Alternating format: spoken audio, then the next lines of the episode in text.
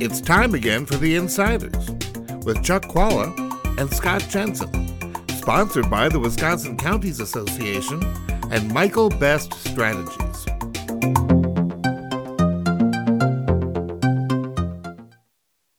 I'm Chuck Chvala, former Senate Majority Leader.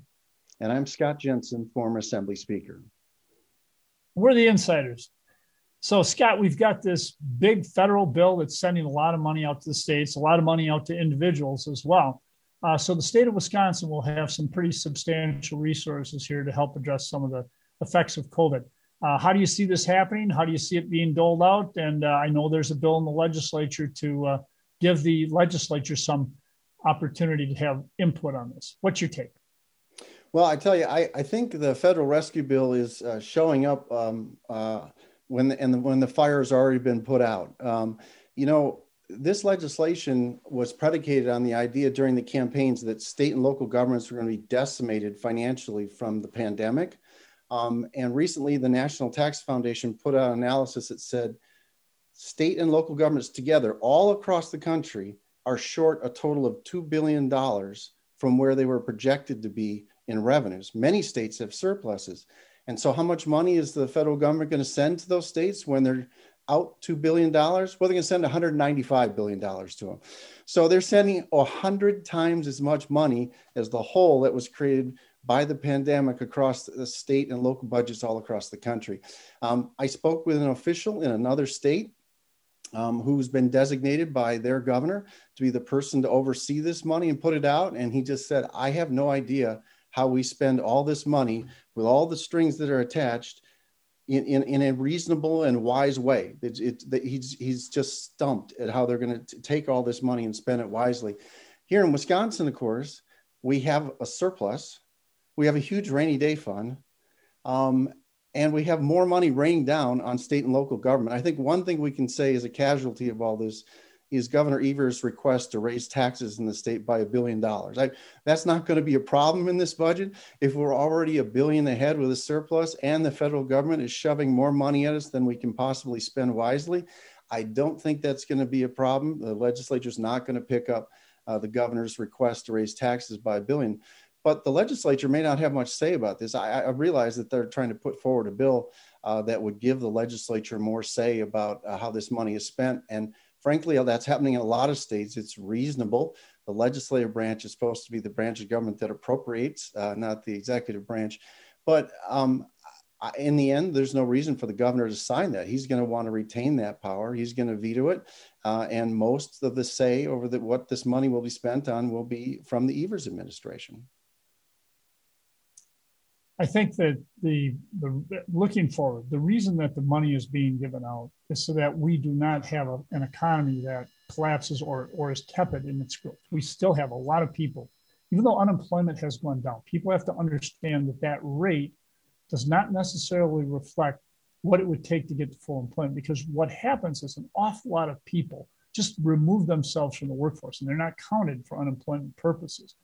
So what we want to do is we want to get a, a, an economy that accelerates coming out of this. And all almost all economists nationwide are saying this is a good shot in the arm. And states will spend this money, and that's what we want. We want the individuals who get this money to spend it. That's why it's been targeted to people with more modest incomes. They will spend it. And also to governments that we know have special needs. What they're hoping is that there will be enough money put into the system so that there will not be a slowdown. And in fact, there will be an acceleration of infrastructure projects, for example, anything that we need to do to bring ourselves back to the ground zero when it comes to healthcare issues.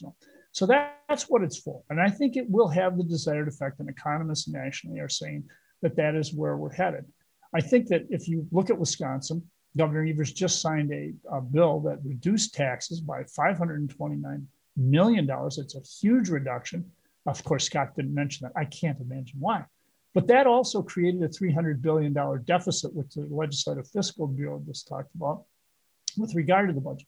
So we do need this money, and we also need the federal health care money, which the um, legislature is refusing to take. Oh, and by the way, the federal government just told us that there's another billion, not million, billion with a B, billion dollars that we will get if we accept the federal health care money, which will help fund healthcare for more people, but also give us more money to take care of infrastructure and other projects that we might want to do. This is an opportunity for us to surge ahead. And this is, let's take that opportunity now that it's here and do something with it. Now, let me comment briefly, and, and Scott is right. The governor probably will, almost certainly will not sign a bill that the legislature says saying, hey, we want to have some savings. I would say that that wouldn't necessarily have to be the case. But you know what? After two and a half years of a, of a right wing legislature, and they are right wing, not being willing to compromise or give Tony Evers any wins. The same approach that Mitch McConnell had, that their whole job is to make sure that he doesn't get another term, as, as McConnell famously said about Barack Obama. That's what the Republicans have done. They have not been willing to work with him in any way. Just yesterday, the building commission, on I don't know what it was 20, 30, 50 votes, knocked down Governor Evers' entire building program as suggested. They'll come back with some others. That kind of attitude does not breed a situation where you're going to get cooperation. And what's amazing to me, if this were Chuck Chvala as governor, I could see it because you know what? Chuck Chvala would probably be scorched earth on the Republicans as they are with him. But you know what? Tony Evers is not that guy. Despite the protests of Scott uh, or of uh, Robin Vos and, and all of the other Republicans out there, Governor Evers really wants to work with these guys. And they insist on slapping him with the back of their hand consistently. That's what you're going to get then is if you can't work with him for two and a half years, no, he's not going to let you play in the sandbox for that billion dollars that the federal government's sending. What do you expect? And again, I think it goes back to people in the state, I don't think want that. Unfortunately, I guess we've become tribal enough that some willing, a lot of people are willing to accept that. So going forward, this will be good for the state.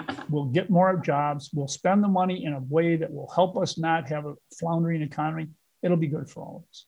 Well, here's the insider's tip uh, for our audience. Uh, Chuck, you're right. The governor did sign the Republicans' tax cut that they passed to the legislature, and he's going to do it again later this year. And then he will run in 2022 on the Republican tax cuts and not on the on the billion dollar increase that he proposed himself. You just watch. Scott, remember, this tax cut was driven by the federal government it was something that was going to happen whether Democrats or Republicans were in charge because people, rightfully, elected leaders, don't want state government tax forms to be, have a whole big difference from what the federal government. Oh yeah, no, I, I, agree. All but, they did, but the Secretary of Revenue was walking around the legislature telling them if you add this PPP tax uh, forgiveness in here, um, the governor will veto it. The governor will veto it, and the governor signed it, just like he did the last tax cut the Republicans passed, and like he's going to do it with the next budget and the next tax cut the Republicans passed. He's going to sign it because he's smart enough to know it's better to run in 22 on tax cuts than it will be to run on tax increases like he's proposed. I, I'll tell you what, the good thing is people in Wisconsin are going to have less taxes, and by and large, it's going to be largely for small businesses and for individuals who will be benefiting from some of the things that happen nationally. And it was just making this consistent with what the federal government did on taxation. That's what this was. That's what was passed.